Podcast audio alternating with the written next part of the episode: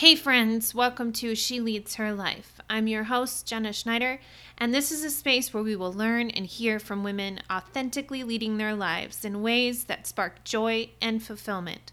So grab a cup of coffee and cozy up. I'm so glad you're here. Good morning, friends. Um, when I first began brainstorming what different types of things I wanted to include on a podcast, I kept coming back to women that inspired me. And when I turn to different podcasts, I'm always looking for um, inspiration, different ways that I can grow as a person and better myself. Um, and I love learning from people in all different entities and different seasons of their life. And so that is what sprouted. She leads her life. I believe everyone has a story, and um, we can learn from one another when we are authentically leading our lives in the best way possible. Did I ever think I would be launching this podcast during the midst of the coronavirus? No.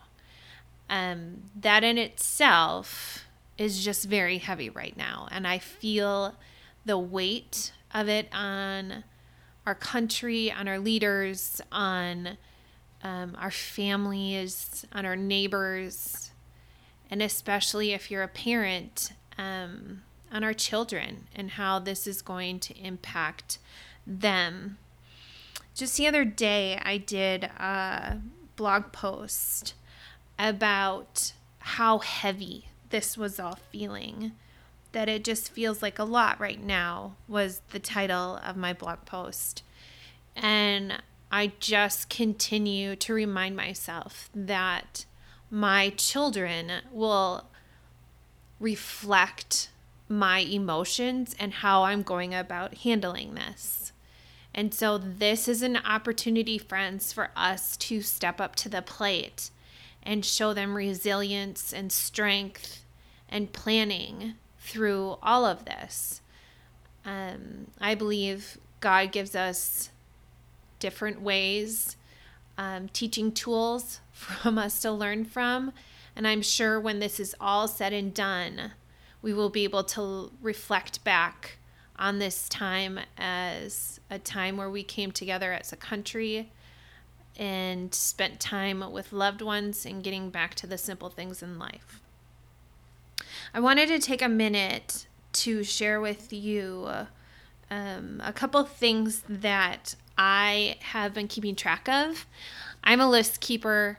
Um, it helps me when I can check off my to do lists during the day. It helps me feel accomplished and that I'm on track. So, whatever works for you, do it. But I just wanted to share with you some things that are working for me. Um, the first that I'm trying to be intentional about is scheduling a weekly or daily Zoom session with friends. Authentic connection is so important to me. My friendships are um, dear to my heart. And during this time of social distancing, how can we still keep those connections in place? Well, there's Google Hangout, there is FaceTiming. I like to use uh, Zoom with some of my girlfriends. And just last night, I got into bed with my pajamas on after the kids were asleep. Um, and my girlfriends and I zoomed each other at 8:30 last night. And we all came to this session feeling somewhat frazzled after um, having what is this day three inside with our kids and our families and trying to teach them school as well. And um, we sat there and just engaged in the most beautiful conversation. A lot of that conversation was us just venting, right? It was giving space for us to share how we were feeling. These two friends that I Zoomed with last night are also um, my authentic space, will you?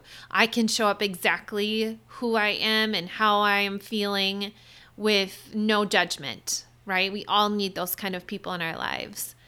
But we were on the Zoom call for probably an almost an hour and a half last night. And after we got off, I just thought to myself how freeing it is to have friends where you can come and share what you're truly feeling.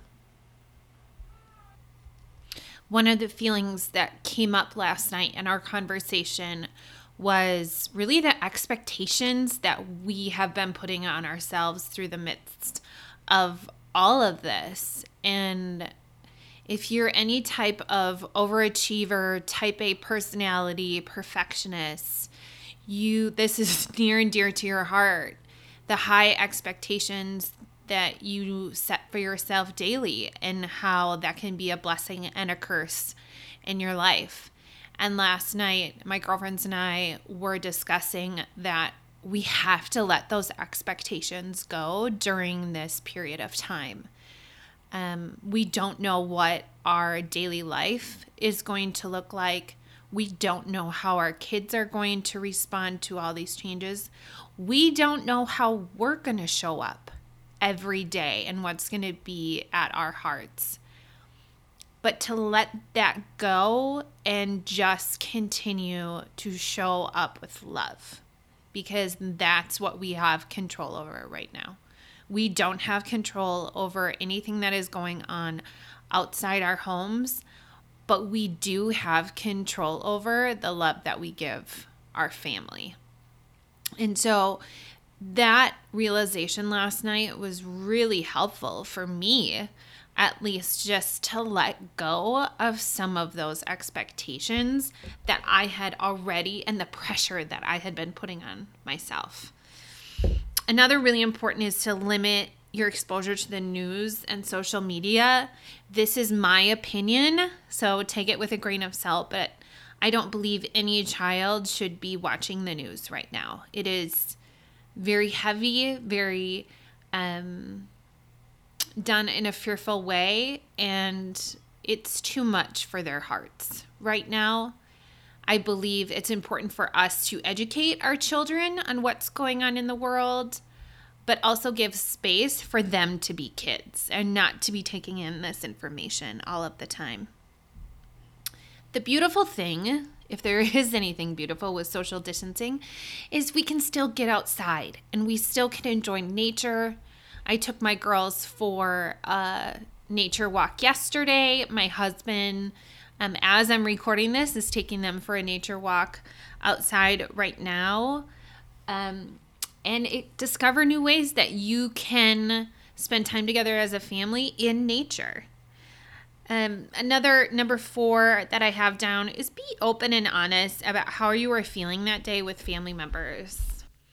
I always find that the more open and honest I am with my husband, the better off we are connected that day. So if I wake up and say, I'm feeling really overwhelmed and anxious about what I have coming up for the day, that just kind of gives us a base of where I'm at. Or if he says, Hey, I have a full day of meetings, I have a lot going on, I know that um, he may need a minute to decompress when he gets home that night. Really communing communicating where each other at are at is just so important, especially during this during this time. And moms out there, right now when your kids are home, it's going to be really hard, but we need to take a break. We can't be on all of the time. And so, if there are certain ways of pocketing time for yourself, even if that means, you know what, a little more screen time, or if that means um, putting AirPods in or headphones in while you're cleaning to listen to a podcast. Or if that means, you know, the second you put your kids down, instead of folding that laundry, you put yourself to bed as well. We have to give each other grace during this time of the pandemic. Another advice tip I put down was get creative every day. All of this are creative beings. It just can show up in different ways. A lot of people are artistic. Some people like decorating. Some people um, enjoy writing. Whatever type of outlet feeds that in your soul, do that. Because especially during this time during isolation it's really important to still give energy to those um, creative beings in your heart. And number eight is just rest guys. We all need to rest. Our bodies and our minds are taking on a lot right now. If you're a parent um, i know you guys can all probably relate with how much extra rest we may need with um, all the different energy that we are dealing with in our household. Number nine, I said, you know, it's really easy for us to turn on to social media and the news and um, take in that information. Read something that inspires you, listen to something that inspires you. Um, we live in a fearful, doom and gloom society right now and anything that is going to feed your mind um, with creativity, with wonder, is just going to help connect those brain cell neurons to help multiply instead of focusing on the fear based information that is constantly out there. Let's continue to look for the good, embrace the slow, and enjoy the conversations with your family. It can be a lot. I'm right there with you um, but to realize this is a time that we are we can peel back the onion and peel back all those layers and focus on the simple things. Um, and if even if you are someone that enjoys looking forward to the future like I am. I love a good planner and thinking ahead to our summer and thinking about all the things that are on our bucket list to do as a family and with friends.